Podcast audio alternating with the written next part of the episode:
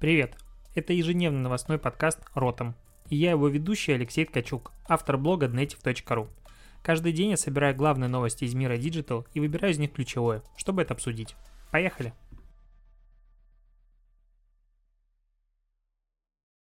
7 февраля. Напоминаю для всех, кто слушает этот подкаст в Телеграм, таких много достаточно людей, человек 500-600, что на любой площадке для прослушивания подкастов звук будет гораздо лучше и это гораздо удобнее. Просто в очередной раз напоминаю. А перехожу к новостям сегодняшней пятницы. Что произошло интересного? Тут э, раскопали, что Инстаграм все-таки внедряет, э, планирует внедрить, точнее, монетизацию для создателей контента а, длинных роликов IGTV, то есть ну, ролики, по сути, длиннее одной минуты. И уже есть функционал, как это будет интегрировано. Скорее всего, ролики будут а, внедряться, как это происходит в сервисе Facebook Watch, а, и производители видео в Фейсбуке получает 55% а, дохода от рекламных а, интеграций внутри этих роликов. Ну, то есть им выплачивает Facebook. Посмотрим, как это будет в Инстаграм. А, Адам Массери Моссери, в общем, руководитель Инстаграм уже подтвердил то, что да, действительно, мы планируем интегрировать все-таки возможность получения денег э, от рекламной сети, от партнерской сети Instagram. Они долго с этим тянули именно для того, чтобы там появилось видео, для того, чтобы этот а, IGTV а, раздел раскачался и там было все хорошо. Я вот э, себя словил на мысли, что очень редко я захожу в Facebook Watch, что-то там смотрю, какие-то, не знаю, подборки с э, собаками, приколы, обычно там странные, либо какие-нибудь формата авария. И меня дичайше просто раздражает реклама в том, а, какие-то разрывы. И в IGTV роликах э, не совсем уверен, что люди согласятся смотреть а, такие вставки, которые нельзя, ну, условно говоря, пропустить, ролики, которые ты смотришь-смотришь, хлоп, прорывается рекламой. Потому что, в принципе, пока все-таки мы не привыкли смотреть э, длинный контент в IGTV. С другой стороны, там, в принципе, особо и нечего. Короче, это проблема курицы и яйца, традиционная. Не знаю, как это раскачается, и не верю в то, что это раскачается. А, идем дальше. Что интересно вообще произошло? А, такая новость странная. Тут комиссия по правам человека уже звучит. А, обязала сотрудников Прада, тоже как бы в подкасте Ротом, это впервые такое словосочетание появляется, комиссия по правам человека и бренд Прада. В общем, комиссия обязала сотрудников пройти обучение расовому этикету. Что произошло? По-моему, в прошлом году даже позапрошлом году уже получается, потому что был декабрь 2018 года, Прада выпустил или выпустил дизайнерских обезьянок, а, которые отдавали чем-то на афроамериканцев. Ну, сейчас политкорректно надо это сказать. А, там были гиперболизированные губы, ну, в общем, они были стилистические, такие, вы, как будто, а, как сказать, blackface. Вот есть такой термин в Америке, и они как бы повторяли частично blackface. В итоге долгое время заседали, долгое время разбирались. Правда, конечно же, говорила, нифига, это не пародия, это просто вот такое эстетическое решение. А, их нагнули. И теперь вынудили всех сотрудников в Нью-Йорке, а также руководителей в Милане, то есть и Миуча Прада и Патрицио Бертелли, откуда я это знаю, имена просто читаю статью прямо сейчас. Соответственно, ее муж и главный исполнительный директор Прада также пройдут обучение, чтобы а, обучиться расовому равенству. Кроме того, компанию обязали нанять директора, то есть целого директора, который будет заниматься этическими вопросами и проблемами интеграции. А, я охреневаю каждый раз, честно говоря, от таких новостей и не уверен, что мне нравится, куда мы движемся. Идем дальше. SuperJob а, исследование провел. А, по которому, ну, согласно этому исследованию, каждый третий россиянин, который курит, готов бросить курить ради премии. Тут важное уточнение, потому что на многих изданиях а, указана новость как формата «каждый третий россиянин готов бросить курить ради премии». Вот я, допустим, не курю и ради премии вообще в легкую брошу курить. А, в среднем мужчины тратят на сигареты в районе 2500 рублей в месяц в России по статистике, а девушки тратят 2200. А, меньше всего расходуют деньги на, молод... Э, на сигареты молодежь до 24 лет, а также а, люди с зарплатой до 30 тысяч рублей. В среднем они отдают 1900 рублей. Вот в тот момент, когда какой-нибудь московский зажористый работник агентства с зарплатой 120 тысяч рублей отдает на сигареты, к примеру, 2500, это выглядит нормально. Но когда у тебя зарплата 30 тысяч, и ты отдаешь условно 2000 из них, вот это немножечко уже как-то выглядит странно. Ну, мне так кажется. А, так вот, немножко к статистике. 29% курильщиков однозначно бросили бы курить, если бы работодатель мотивировал их деньгами. Мне кажется, 29% ответивших нагло врут, потому что курильщики, которые легко могут бросить ради денег, а, могут бросить это и без, и без того. А, соответственно, еще 37% вероятно бросит курить при наличии какой-то финансовой мотивации. А, если будут какие-то запреты, бросить курить готово намного меньше людей, формата 18% и так далее. И, но всего в России только 9% компаний а, поощряют, как-то мотивируют сотрудников а, отказаться от курения. С точки зрения работодателя я прекрасно понимаю, почему компания может и хочет мотивировать сотрудника отказаться от курения, потому что если там он каждый час-два часа когда происходит обычно в агентствах, ходит покурить, и это занимает 5 минут, то за день он накуривает минут там 30-40, условно говоря, плюс-минус, зачастую уходит не один, отвлекая кого-нибудь еще, то есть это большое количество рабочего времени уходит, то есть, ну, это прям все плохо. Но я прям очень сильно сомневаюсь, что если сделать какие-то премии, пусть даже небольшие, чтобы люди бросили курить, они согласятся, такого не будет.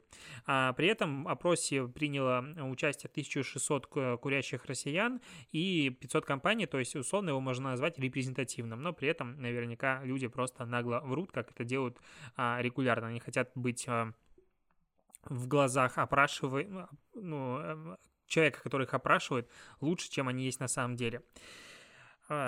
Ты уже готов э, и готова наверняка. Короче, Готовимся. 14 февраля не за горами, всего лишь осталась неделечка. 14 э, февраля пятница, то есть вообще в рестораны никуда не попасть будет в это время. Кафе и бары надо бронировать столики. И Burger King тут запустил в Штатах акцию, приуроченную к Дню Святого Валентина, в которой он предлагает людям обменять фотографию своих бывших на фирменные воперы. Все это работает только в четырех городах. Нью-Йорк, Лос-Анджелес, Сан-Франциско и Бостон. А в остальных городах можно ответить на тест и там получить какой-то скидочный купон или точнее по спеццене купить э, в Опер. Все это приурочено к выходу фильма «Отряд самоубийц». Господи, какой «Отряд самоубийц»? «Хищные птицы», там, где Харли Квин и вот это все. И что-то я почитал отзывы критиков, хотя не хочу этого делать. Все прям дико засирают фильм, говорят, не удался, не удался и так далее. В любом случае, акция интересная, но вот, кстати, интересно, как на нее отреагируют э, все, не знаю, защитники, незащитники прав людей. Нет ли здесь э, каких-то обидных вещей для их бывших, потому что люди приносят фотографию, и я, допустим, не разрешаю принести свою фотографию. Как вообще здесь обстоят дела с личными данными? Э, так, Тут э, новости из Китая, и это не про коронавирус, а про то, что Xiaomi, Huawei, Oppo и Vivo хотят запустить и уже планируют э, запустить единую платформу для загрузки мобильных приложений. То есть они а, объединяются и в марте 2020 года, по инсайдерским данным, планируют все-таки а, запустить большой э, магазин приложений, в котором все смогут ну, пользователи загружать приложение не только из App Store, а, официального Google Play Store, точнее, в, на, на Android это а, Google Play, а из альтернативного магазина. Их на самом деле есть дофига вот вообще на рынке, но по факту там либо ты вирусы ловишь, либо они стрёмные, либо работают убого, а вот какого-то нормального, адекватного нет. И вообще, чтобы ты просто понимал, а, какой объем телефонов а, может интегрироваться и вовлечься в этот магазин, Xiaomi, Huawei, Oppo и Vivo выпустили в четвертом квартале суммарно 40% смартфонов. Да, конечно, они в большей степени там средний класс и бюджетники, но при этом 40% смартфонов, то есть они держат огромную долю рынка, и они могут составить действительно реальную конкуренцию Google. Конечно, прямо сейчас каждый из них в комментариях а, различным изданиям отмазывается и говорит, что этот сервис предназначен исключительно для облегчения загрузки приложения разработчиками, соответствующие магазины каждого из а, брендов, потому что у всех они есть свои, и вообще не создан для конкуренции с Google Play Store, но все мы прекрасно понимаем, и Google это тоже прекрасно понимает, что сейчас вот такая монополизация андроида Гуглом, она прекращается просто потому, что Android-производители поняли, что если США захочет их отключить, и это у них получится, они остаются без а, самого важного, без сервисов, и создают альтернативную платформу для того, чтобы оставить себе сервисы, и я уверен, что у них это получится. Короче, в данном случае те действия, которые Huawei, э, точнее в сторону Huawei санкции были, пока выглядят очень непродуманными. Посмотрим, чем закончится история, но в любом случае а, новый виток конкуренции, новый виток а, геморроя для а, разработчиков мобильных приложений наблюдается уже в перспективе.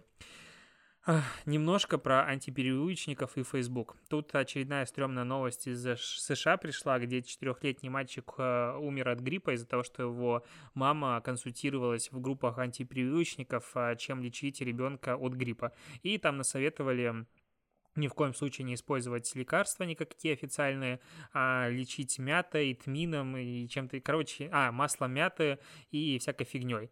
А, короче, она при этом вызывала скорую, там прописывали тамифлю, это такое же, как бы, фуфламицин, назовем это так, лекарство, то есть там нет лечащих веществ никаких, но в любом случае а, пацан погиб просто из-за того, что мама не хотела следовать э, законам официальной медицины. Интересно, как э, эти матери, которые там 60 человек ей советовали, как лечить э, ребенка, чувствуют себя сейчас. То есть дрогнуло ли у них что-то в душе или нет.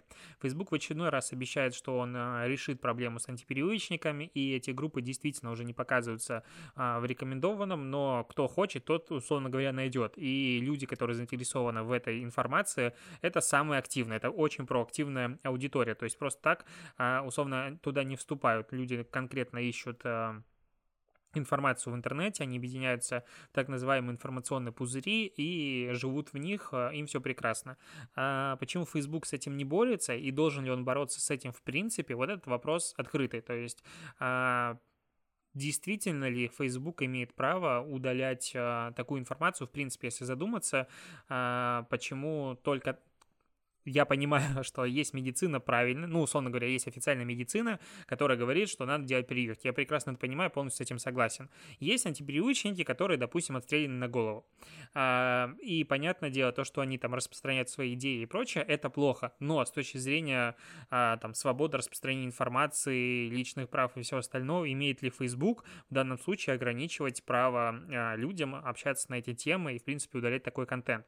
Конечно, Facebook это частная компания, и когда ты регистрируешься, ты соглашаешься с их правилами, поэтому Facebook может послать всех далеко и подальше удалить, но с другой стороны, не приведет ли это к тому, что, а, условно говоря, за информацией будет установлен тотальный контроль в интернете, и мы будем жить а, под куполом.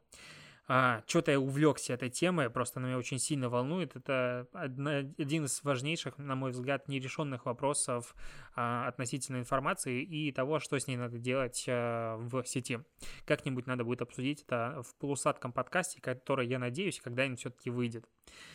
Немножко все-таки хочу еще обсудить технику. А, тут Samsung, э, про который я говорю третий раз подряд, э, который заблокировал телевизоры, потому что их неофициально везли в страну, а, в Беларуси пошел на попятную и разослал э, ну, как бы анонсы в сервисные центры не заниматься ремонтом этих телевизоров до, как бы там обещали заменить плату там за условно 12 тысяч рублей, 13, и телевизор будет разблокирован. И сейчас Facebook разослал информацию о том, чтобы э, сервисные центры попридержали коней и ждать официальных э, каких-то дополнительных уведомлений они уже скоро будут, потому что э, очень много начинается негатива в сторону Samsung, люди начинают понимать, что техника, которую они покупают, условно говоря, даже в России, после того, что что-то изменится, может опять-таки, не знаю, санкции на Россию наложат, и тут Samsung скажет, извините, мы больше не будем поддерживать э, свое аппаратное обеспечение в вашей стране и фигак отключить телевизор, ну, условно.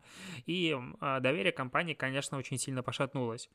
Э, поэтому интересно, что будет дальше, но тут еще и Tesla поступила таким же образом и от, дистанционно отключила автопилот после обновления системы у Tesla. То есть э, парень купил э, бэушную Tesla, в которой был условно называется усовершенствована на автопилот и режим полного самостоятельного вождения, эта функция. А при этом после того, как а, обновил машину, просто звучит дико, он обновил автомобиль, и Tesla удаленно отключил этот функционал, который можно дополнительно отдельно докупить, а, мотивировав это тем, что произошла ошибка, и этот функционал не был куплен в этой машине. То есть ты не докупал эти приложения, поэтому не можешь ими пользоваться. Соответственно, эти функции стоят дополнительно 8 тысяч долларов. Если хочешь, покупай, пожалуйста, мы тебе разблокируем цитирую.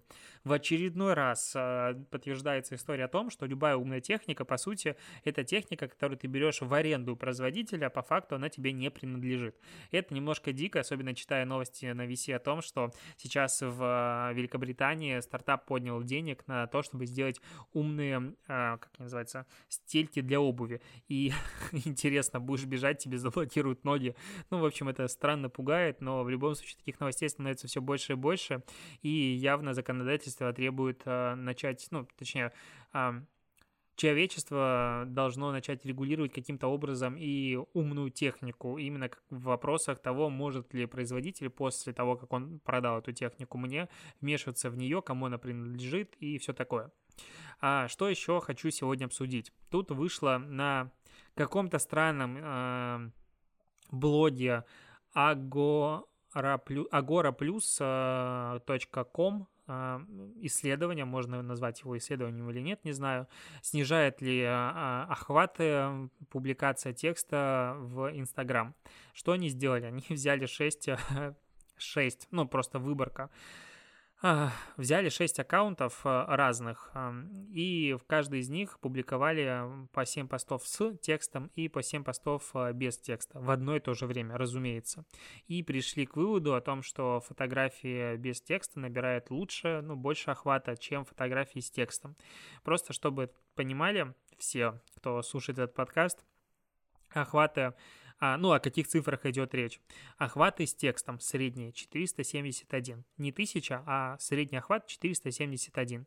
Ох, охваты а, картинок без текста 538. Лайки с текстом 45, ну там 46 почти, лайки без текста 64, ну и комментирование там 0,9, 0,92. То есть цифры, а, а, просто сейчас начинает распространять некоторые а, телеграм-каналы именно относительные выражения, то есть охват на 14% выше, лайков на 40% больше и так далее. Но если посмотреть в абсолютных числах, там не просто не репрезентативная выборка, там говорить не о чем. То есть у меня, допустим, сейчас в инстаграм-аккаунте моем прошлый пост набрал 18 тысяч охвата, предыдущий охват, э, пост набрал там 22 тысячи охвата, а до этого пост набрал 27 тысяч охвата. Значит ли это, что что-то изменилось? Нет, просто контент мог зайти по-разному. Кроме того, тут еще очень важно э, какой-то в профиль в принципе. То есть если кон- профиль контентно направленный и аудитория привыкает к тому, что там всегда присутствует текст на фотографии, они реагируют на него прекрасно. Если, допустим, у тебя никогда не было там лица и был только текст, и ты публикуешь фотографию, возможно, на него среагируют хуже. Или наоборот, если ты все время публикуешь свои селфи, и тут вдруг начал вести срочно контентный блог, в котором э, сплошной текст, конечно, на него отреагируют хуже. С точки зрения лайков, сейчас я вижу, что на старте, допустим, у меня было какое-то небольшое падение после того, как я перешел э, в своем инстапрофиле от э, публикации себя э, и моей мяты, условно говоря, собаки, к коллажам и как называется, господи, каруселям с текстом, при этом сейчас они набирают больше реакций, больше лайков, больше охвата, чем до этого. То есть э, исследование очень спорное, если натолкнешься на него, просто игнорируй, потому что, ну, это, блин, ну, это откровенный бред, я ненавижу такие вещи, потому что после них, ну, очень сложно выправлять, скажем так, мозги, потому что народ начинает к тебе обращаться, начинает с тобой, короче, все, аж бесит. И финалочка. Тут э, просто, можно сказать, сценарий из фильма ужасов. Огромное судно, а, круизный лайнер, где почти 4000 пассажиров, и, соответственно, там будет еще где-то тысячу-полторы тысячи обслуживающего персонала, а, который там плавал по а, азиатским всяким морям и океанам. А, возле Японии был последний его конечный пункт, но у какого-то пассажира нашли коронавирус, и, соответственно, 80-летнего пассажира нашли коронавирус. А, когда он вышел, в, господи, с круиза. И, соответственно, поняли, что 14-дневный нужен, требуется карантин, потому что мало ли с кем он контактировал, и непонятно, кто заразился, а кто не заразился. Поэтому этот корабль взяли, поставили на прикол, ну, на так есть такой термин, не прикольнусь, а просто поставили его а, в порту, всех заперли по каютам, народ сидит просто две недели и тупит в стеночку. То есть это был формата элитный а, какой-то круизный лайнер, а, там народ отдыхал, в итоге все закрыто, магазины закрыты, все закрыто, персонал просто приносит еду и заберет, забирает мусор, причем даже не у всех есть окна, то есть некоторые сидят просто в помещении без окон, без дверей, без свежего воздуха, просто всем сделали бесплатный Wi-Fi. А, шикарно просто просто народ отдохнул. И тут тоже интересно, что, ну, сейчас уже 6 февраля а, новый, ну, новый случай коронавируса на борту обнаружили 20 человек, начали потихонечку выпускать людей на улицу подышать, но в принципе, опять-таки, паника относительно а, вируса, который по смертности меньше, чем, как он называется, грипп, опять-таки удивляет. Но в любом случае народ хорошо, можно сказать, отдохнул, все просто испорчены а, не только эмоции, но и попала компания, которая владеет этим круизным лайнером, потому что билеты, получается, двухнедельные еще дополнительные сверху а, круиз круиз, двухнедельный круиз, да, правильно так говорить, от, отменяется, считай, надо возвращать деньги, надо компенсировать, надо кормить э, 4000 людей, надо платить зарплаты, а, там полная дезинфекция и так далее. Короче, попадало просто сплошное везде, где это только можно. И интересно будет почитать где-нибудь через месяц-два, как аналитики почитают, какой суммарный ущерб э, мировой экономике э, этот коронавирус принес, потому что там видится миллиарды и миллиарды долларов, скорее уже десятки и сотни сотни. На этом все. Спасибо, что дослушиваешь, и услышимся с тобой завтра.